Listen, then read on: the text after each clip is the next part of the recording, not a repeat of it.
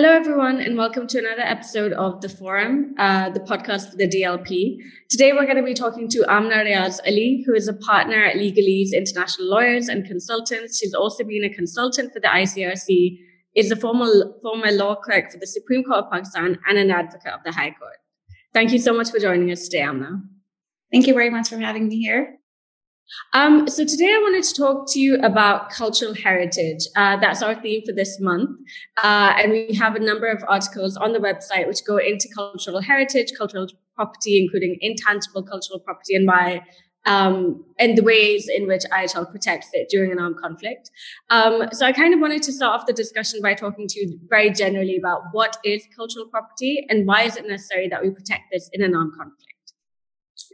So, uh, cultural property, if we look at the preamble of the 1954 Hague Convention, it really captures the essence of uh, cultural property and calls it any cultural property, uh, any damage to any property that has an identity of people. And it defines peoples uh, as very, very uh, broadly every ethnic community, every racial community. Any damage would mean it is a damage to humanity cultural property, if we look at the word uh, property, that would not really encapsulate the entire idea behind this protection because uh, we have the 1972 convention on, uh, which is the World Heritage Convention that refers to uh, cultural heritage as well. And if we uh, look at Article 1 of the cultural, uh, the 1954 Hague Convention, that defines cultural property also as being those um, artifacts, monuments, uh, objects, manuscript, books of cultural that depict the cultural heritage of people, and that includes archives, that includes books, that includes um, even folklore. We we that would be, as you mentioned, the intangible cultural property, and we also have a convention on the int- intangible cultural property that includes folklore. So we have like um, uh, you know stories handed down from generations to generations generations, uh, our grandparents, our great grandparents, those kind of stories as well would be part of cultural heritage.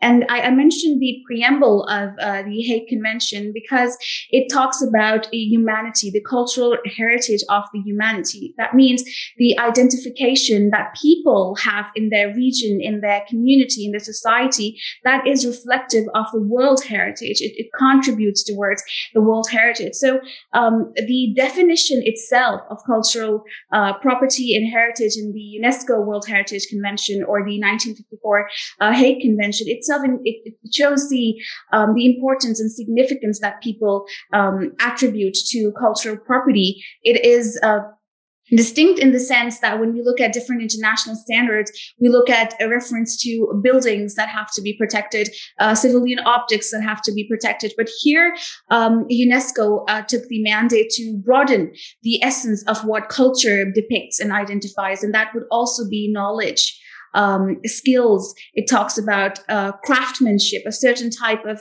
craft that is unique to a certain community, or and this becomes even more important when we talk about um, indigenous populations, um, indigenous societies and communities. They attract special and added protection because they already have um, illegal protection under the UN Convention for Indigenous Protection of Indigenous Population. And the added protection would be because of their unique um, knowledge-based skills, craftsmanship, the, the folklore, the dance, for example, in, in our country, in Pakistan itself, we have uh, different provinces have different sort of um, festivals and dances. And we see the 1972 convention, uh, World Heritage Convention, as well as the 1954. They are so broad in scope that even festivals and dances would be uh, falling squarely uh, within the definition.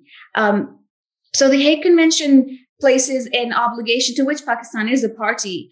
Um, it places an obligation on state parties to respect uh, and refrain from any directing any attacks that would have uh, d- damaged the cultural heritage or the cultural uh, property of universal significance.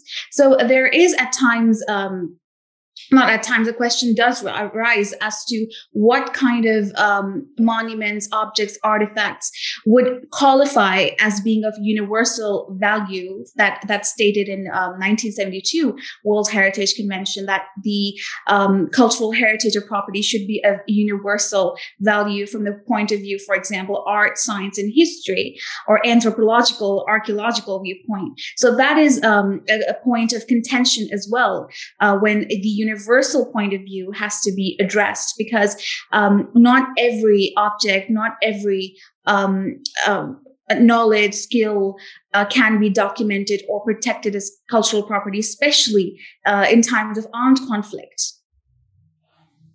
Yeah, thank you so much for that. I, I also feel like it's uh, it's quite interesting to look at cultural property in that sense because I think my first introduction to it was watching all of these films based on World War II era kind of art restitution where they'd lost like a very very prized possession in, in the form of a painting and like they're trying to get it back. And especially because we know during second the second world war that the germans especially and and actually all parties to the conflict they um there was such a heavy uh, bombardment of pillage of damage to destruction of a cultural property and the looting of cultural objects and monuments that we saw an entire then legal regime come about for the protection specifically of cultural heritage. So I kind of wanted you to talk to me a little bit more about the specific protections and the legal instruments. Uh, we've talked about 19, the 1972 convention and to just go back a bit further into the 1954 one. Um, if you could give our listeners a little bit of a, a brief about those. So in, in the 1974 uh, convention, if I read the definition to it, um, Article 1 of that convention, it includes movable or immovable property of great importance to the cultural heritage of every people, such as architecture, art, history, villages or secular architectural sites, group of buildings as a whole, manuscripts, book, other artistic or historical archaeological interest items. So we see this is very, very broad. Uh, but linked to this is also um, Article 4 of the Hague Convention that also serves as a waiver to um, the protection given to cultural property. And that waiver is subject to uh, military necessity uh, that means there can be instances where um, the cultural property that is otherwise has that has special protection can be made the object, not the object of the attack, but it can be targeted if it serves a direct military advantage. So that um, waiver, in one sense, if, if we would call it, is also provided in the Hague Convention, and that that realizes the realities of, of war. Um, and if we look at Article 10 of the 1954 Convention, that is very important because um, that also enables uh, forces to identify which building is um, uh, enjoys special protection uh, by the emblem that is described in Article 16 of the 1954 Hague Convention. The emblem uh, itself is important at times of armed conflict because that's when the armed forces have to act and uh, the parties to the current conflicts have to act. And if they have that uh, distinctive emblem, it helps them identify that this is the uh, property that cannot be targeted, that we have to refrain from causing any damage. In fact, there's an obligation on high contracting parties to not just respect, but also safeguard. So there is a positive obligation in states to ensure that they take precautions before directing attacks, that they uh, safeguard the cultural property or heritage, not just in their own territory, but refrain from any action that would be Article 4 as well of the Hague Convention that would make um, the damage the uh, cultural property of another uh, state territory or expose it to danger. So the, the Hague Convention in that way is very, very broad.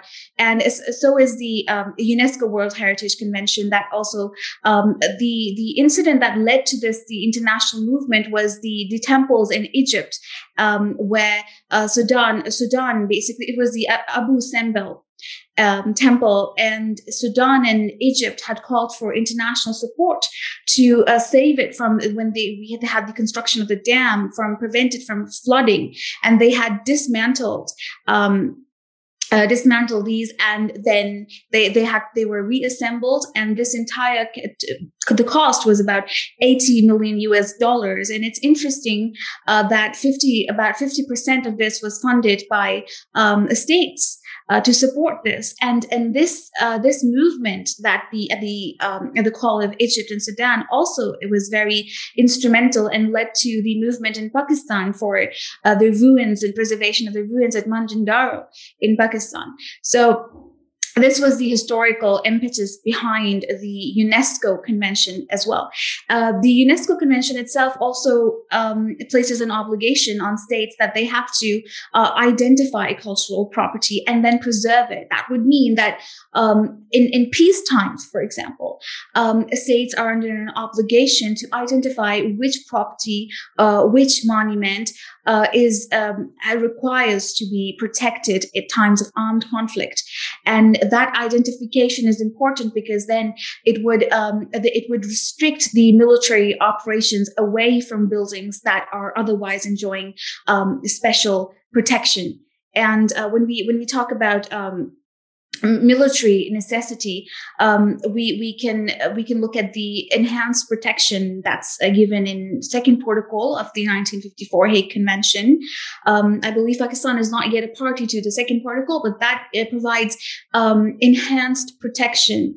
That means uh, where military necessity allows collateral damage, allows you uh, the forces or parties to conflict attack a building that is otherwise civilian if it gives them direct military advantage. But those buildings which enjoy enhanced protection under the 1954 um, second second protocol to the Hague Convention, that cannot be attacked under any circumstance. And this is a very interesting uh, development because we have seen historically um, a, a, concerted policy is uh, is of warfare is to attack the cultural uh, property of uh, to to eliminate the um, history behind it the identification of that community. And uh, the example on point and this could be the uh, Buddhas of Bamiyan uh, in 2001 in Afghanistan. Um, that would it would just be maybe also a move of political defiance but also to eliminate the history attached to uh, the people and the territory in that case. Yeah, and it is it is very interesting when we look at the um, how the blue ed uh, the blue symbol, the blue diamond symbol, kind of works as a double edged sword in the way that it's like okay, these you know buildings, objects they're meant to be given enhanced protection. And then on the flip side, it's like, okay, if you're going to engage in an ideological driven war, which is, you know, the purpose of which is to culturally annihilate a peoples, these are also the buildings that you should then go and attack. And it's kind of worked in both ways, especially when we've seen it in the Balkan conflicts as well. Um, and, and, and also it's, it's very interesting that the, the protections in the law are quite extensive.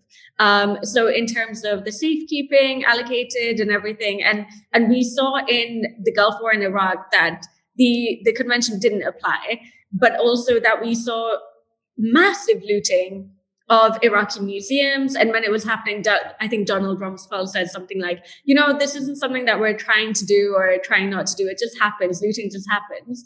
And, you know, actually underneath the, under IHL, it's very, um, the protections are very widespread in terms of like ensuring respect. I mean, the US was meant to step in and ensure that there was safekeeping of these eh, of these um, objects that they weren't looted. Um, and so, kind of, I wanted to talk a little bit more about the military necessity waiver that you've already talked about. Um, and just the fact that under the, the 1999 second protocol, it was kind of um, there was an attempt made to make it a little bit more circumscribed in a way because I mean there was so much criticism about the fact that it was so broad. And then you had the Balkan conflicts, and then you had the 1999 Second Protocol, where they said, okay, actually, it can only um, be, I mean, you can only have that waiver so long as there's a functional aspect to it, which is that it has to provide a military function. Um, and can you talk to me a bit more about that? Does it actually serve describe that in a way? Does it actually narrow the application of the waiver, or are we again left with a, a provision which is still indeterminate, still results in lack of protection, or even understanding about which sites remain protected and which are targetable? Because I remember um, when I was reading about it, I think it was in either Mali or in the Sudan that they had a conflict where a non-state armed group was using a fortress, and that fortress is actually a cultural heritage site, but they're also like oh, it provides us with a military advantage because I mean, you know, that that also historically is why you would build a fortress in that actual place. Um, so yeah, can can we talk a little bit more about that? Uh, so, like you mentioned, the Iraq, the looting of the Iraq Museum, uh, that's a very significant and a very recent example as well. Um, on, on this, it, it, highlights the practical importance of uh, preservation of cultural property. Uh, Colonel Matthew Bogdanos of the U.S. Army stated that about this 2003 Iraqi invasion, that without the historical context, um, you can't know much about the history without the preservation of these uh, objects and artifacts. So, the practical importance other than the ethical importance because we see the leaders shake hands, the war ends, um, but the scars remain, and those woundings that they make the the the road to peace and uh, even more difficult or sometimes impossible. Uh, but the military, uh, the necessity that you talk about, military advantage, that is also a principle of customary international law, and it's, it's important to see that it is it is also subject to the principle of proportionality. So even if uh, deliberate and intentional uh, usage of property um, by parties to the conflict to transform it into maybe an object of attack or to get uh, protection, um, that would still be subject to the principle of proportionality. And uh, usually, when we talk about um, military necessity, it would broadly fall under two categories. Uh, that would be collateral damage and the second one would be intentionally directing attacks. But we, when when when we talk about um, collateral damage, for example. Uh, the U.S. Um, invasion in 2003, by one account, it would be considered as a collateral damage, but um, that would happen when that building, culture cultural cultural significance, is within the use or location, or usually it happens when it is in close proximity to um, a an area that is of military significance that would give direct military advantage to the other party. And that was the example of the um, the Iraqi museum. Um, it, it, was stated that it is actually close to the Republican uh, Guard compound, which was obviously a clear military um, a target, uh, but the looting that was associated to it, the pillage that uh, was um, associated with it, of course, that also violates international rules and norms. Um, so collateral damage would itself be subject to uh, proportionality, to whether precautions were taken, and the fact that location would be instrumental of uh, the the property of the monument in question. And this is why I again refer to the emblem, like you mentioned, the blue um, emblem. That would be important to. It would help the parties to the conflict to identify that this building has a special protection and in case of enhanced protection. Um, but more significant for this purpose would be uh, intentionally directing attacks. We have examples where, uh, especially when we talk about armed non-state groups, um, the purpose behind, like you talked about the Balkan Wars, and if you look at the Albanian genocide, the ethnic cleansing in Albania, we saw that the, Serbian forces were targeting systematically um, the monuments and property that was of significance to uh, the Albanian minority, the Albanian Muslims uh, at that time, and that intentional targeting is also um, it's it's a crime now under the Rome Statute, but that uh, intentional targeting cannot be justified by the uh, military invoking a military necessity as a defense because it is one of the four uh, most important principles of custom of uh, IHL, like principle of distinction, uh, unnecessary suffering, uh, proportionality, and then military necessity. So we have the um, if you look at the Lieber code or the ICTY has stated time and time again that military necessity would be subject to unavoidable um, outcome or unavoidable consequence that unavoidable that it, it is the only way to achieve that military end. It cannot be one of the ways. So this places a very heavy burden on the parties to the conflict um, to ensure that their operations are such that the military advantage is direct and it also it is the only way that that advantage or that uh, could be done. So we, we do have um, the the ICT for example in the um, the hostage case um, against the Nazi officers, it was it was allowed that uh, the these measures are sanctioned to uh, save for the safety of your own forces, uh, but the consequence or the action has to be um, unavoidable. The damage has to be unavoidable. So military necessity, um, yes, it has potential for abuse and potential for misuse. But if uh, we we look at the contours of that, um, it, it is subject to proportionality, it is subject to the location, use, and uh, uh, the fact that it is the only way to uh, gain military advantage. So um, it, it's it's not it. For example, we do we also have examples where states have taken um, action to avoid targeting buildings of cultural property. For example, in the first Gulf War, uh, the USA had made um, a targeted list of uh, properties, about two to three thousand properties in the first Gulf War, which were uh, could not be damaged or attacked. Uh, but of course, this remains the exception rather than the rule um, to consciously uh, avoid attacking cultural property. And, and the problem becomes even more apparent when we talk about armed non-state groups. And that is one of the challenges to, um, for, to see compliance of armed uh, non-state groups, especially when it's a war on based on uh, ideology. Um, yeah, definitely. And I think, um, when I look at the military necessity waiver, it's so interesting that you also bring up the hostages case in um, from Nuremberg, that that it does at the same time feel like it's very hard to say what is and what isn't unavoidable. Uh, but that the law tries to tries to strike that balance in the sense of if you are going to damage or destroy these sites, that damage or destruction is entirely irreparable on um, buildings and property that you're not really you're not going to be able to you know get back ever again. Um, and and it's quite interesting to talk about it in the context of the first Gulf War and how much the U.S. T- tried to protect these cultural sites, and then look at it in terms of the 2003 War, uh, where they were using a Babylon archaeological site as a helipad, uh, as like a military base. And um, then you had all of these archaeologists come in and be like, you know, these sands are thousands of years old. They tell us so much about how people lived at the time, and that's all gone now because you use this place as a military base.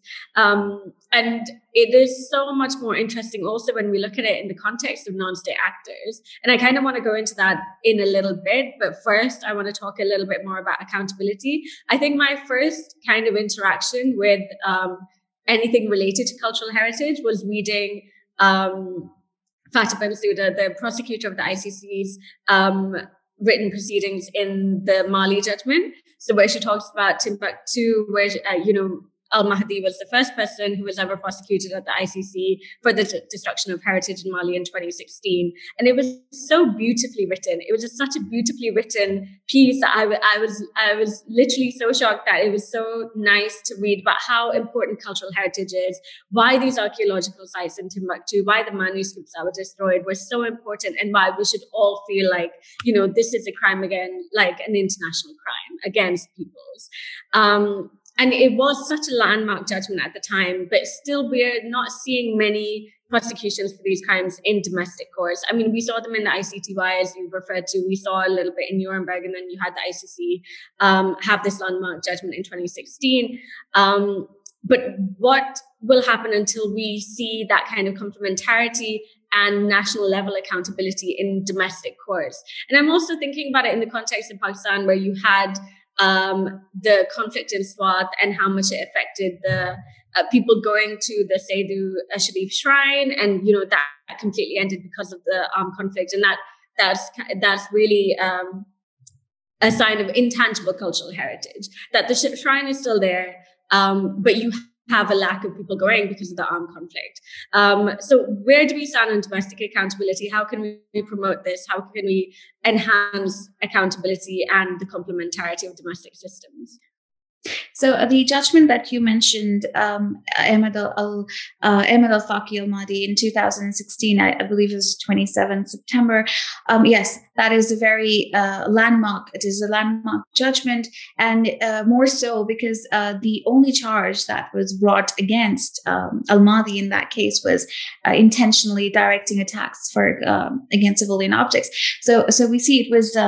Uh, usually uh, when we see prosecution of this nature, especially in criminal courts, a number of charges are brought in case that uh, one charge's prosecution fails to prove that. But here, um, the fact that the court found and convicted him of nine years imprisonment and uh, 2.7 million um, euros as the compensation, that's that's very. It is also uh, an example for states to follow. Um, in, in this case, it was possible because Mali had referred the situation itself and referred um, the case to uh, ICC. So we are aware of the limitations posed by the International Criminal Court. Uh, it is, of course, an international court. It is uh, subject to states' consent and jurisdiction, and also um, the way that it applies. Uh, in that case, uh, domestic complementarity, as you say, is very significant and important. Uh, we do have certain cases, uh, sorry, legislations in place um, for attacking um, civilian objects, for um, our international humanitarian obligations in our domestic law, uh, but the implementation is uh, lacking. Its implementation, um, the kind of uh, the severity of the penal sanctions that are attributed to that, are also um, lacking in its force. That obviously impacts the overall um, effectiveness of any law that is in place. Uh, uh, and, and the broad nature of the individual criminal responsibility, that kind of development in our own legal system would be very important or would be very uh, crucial towards ensuring that those who participated in any form, directly or indirectly, uh, would be prosecuted and the penal sanctions attracted would be severe and not just uh, ordinary. Um, precisely because this promotes the tolerance, the harmony, the peace that we do refer to when we live in a global village. Um, if, if you look at Al Mahdi's case, um, he was um, held responsible for all counts under individual criminal responsibility 25, Article 25, 3, um, A, B, C for co- direct co-perpetration, for soliciting, inducing, for or any, any other way participating. And, and the ideology for behind this was important because the court did not discuss um, the reason behind it. Uh, the court did not address what provoked and what ideology was behind this attack. The fact that it provided no military advantage um, uh, to the group that was linked to um, Al Qaeda uh, no, no military, military advantage was also um, important recognition by the court. Um, nine, ten religious sites were directly attacked, and um, it's it's interesting to see that in that case the compensation uh, was given, and the victims were the people of Mali, um, the the community and the population, and um, the people who that this was the uh, source of income because of tourism as well. Um, so the court but there are also challenges which are which you can see within this judgment as well because um, in this case the court uh, refrained from squarely uh, tackling the fact that cultural property um, is a violation because it has um, challenged or hurt or violated on the norms on the basis of universal humanity or heritage that is held uh, by people around the world. So that universal element uh, of cultural property property was um, uh, missing from the judgment of the court. Um, but they they addressed it more in terms of the direct um, implications and the impact it had on the civilian population of Mali. So. Uh, he, so here we see that um, the universal point of view has to be clarified. And in some ways, perhaps the definition should be um, as I stated earlier, it is broad, uh, but perhaps it could squarely address those kind of monuments, sites, um, uh, archives, museums, and those buildings that are uh, very clear. And it does, does not require that much of interpretation or uh, that um, a universal uh, force basically to protect it because every single object of mere interest cannot be uh, protected. Um, for example if you talk about um, the uh, in Syria, the entire city of um, Palmyra was leveled by ISIS, and that was a very, very important historical city. And uh, the temple there, uh, which was considered to be the most important building and significant in the entire Middle East. So when we talk about ISIS a non-state actor to be prosecuted before the ICC um, for the same intentionally directing attack, that would be uh, raise questions of uh, jurisdiction of the ICJ. Um, would would would it be because of the state on the territory of which this happened, or would it be because of uh, you know UN Security Council referral, or how would ISIS be prosecuted for this act? So um, the questions of jurisdiction is um, uh, lends more support to the case for improving, enhancing domestic prosecutions. And that also protects the um, uh, principle of sovereignty, which is also encapsulated within the um, Hague Convention, that we, we have questions of sovereignty for states um, in pro- prosecution for cultural property or the responsibility in states to protect cultural property. And that element is safeguarded uh, when states' own domestic laws are in conformity with these standards and uh, the penal sanctions are effective in their um, in mitigating these instances and bringing those to account who have intentionally done so. Yeah, um, it's so interesting. I did not actually know that it was 2.7 million euros worth of costs um, in that judgment. That's really interesting. And and to talk more about then the big issue now in the context of you know international law relating to cultural heritage and armed conflicts is that of non-state actors and you've talked about isis we've talked about palmyra and also um, and i kind of want to bring in two points here in in the sense of awareness i was reading about this study where a lot of non-state actors were like, actually, we really do want to protect natural uh, cultural heritage sites. So there are especially I think in Sudan, the SPLM, and um, in Syria you have the Rojava um, Antiquities Authority, which has said we're actually going to ensure that during an armed conflict, cultural heritage is protected. And under UNESCO, UNESCO can provide technical assistance under the Hague Convention for states, but it doesn't provide the same for non-state actors. And so you, we've had non-state actors even in Mali, even in um, the, the Kurdish Rojava Antiquities Authority, reach out to UNESCO and receiving no reply um, to their letters about how do we go about protecting um, this cultural heritage, this cultural property, and about how that that's such a I, I think for me that's such a missed opportunity to engage with non-state actors and be like, no, actually we're going to we're going to help you, especially with the rise of NIACs being so much more prevalent now compared to IACs.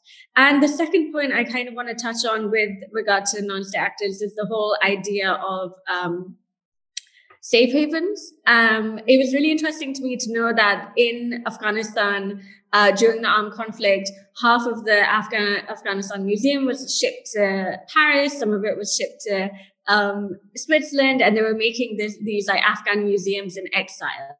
And um, when this was talked about, I think in the Security Council, the representative for Egypt was like, "We have to be very, very careful that this is actually returned to the countries once armed conflict is over."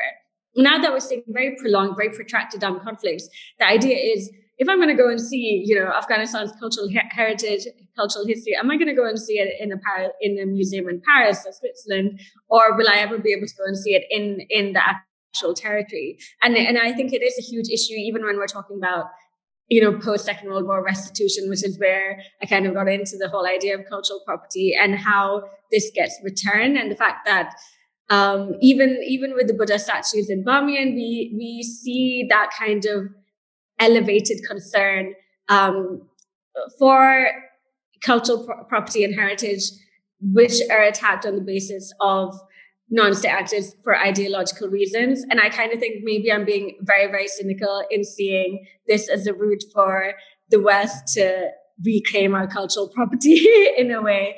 Um, but but those are the two things I, I find are quite problematic when we're looking at non-state actors the lack of technical assistance but also the new thing that okay if we can't protect if these people are going to go ahead and attack it how about we do these safe havens and send everything to paris and belgium and switzerland so that, that's very interesting, and that's uh, one of the practical uh, challenges that uh, we face.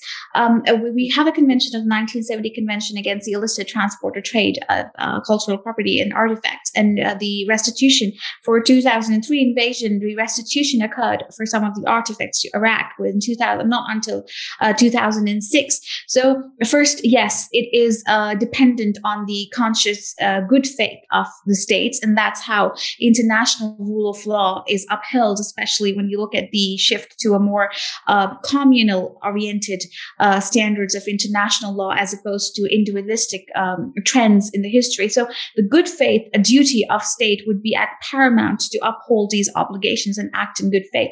Um, but when we talk about non-state actors, uh, the, the issue of their compliance to IHL aside, uh, the Geneva Academy and IHL noted a number of uh, ways in which they do engage, ICRC being one of the humanitarian organizations. Um, these organizations are opening important doors for dialogue, not just to um, de- suppress the hostilities and to bring varying parties to the table, but also to raise this awareness amongst non-state actors. Because if um, the the, uh, forces, de jure forces of the state, are banned by law, legitimate question to their end is they deliberately violate the law. So awareness mechanisms, for example, the Geneva Convention noted a three-pronged uh, method that was uh, self-monitoring, self-reporting by the non-state armed non-state actors, and then third-party monitoring of um, their violations and entering into dialogue about why and how they have um, violated these norms from which they too could benefit, and then the third would be uh, the on-field missions to um, collect information for record collection because that's also an international obligation under these treaties and also to engage with these armed non-state actors to realize the importance that they have.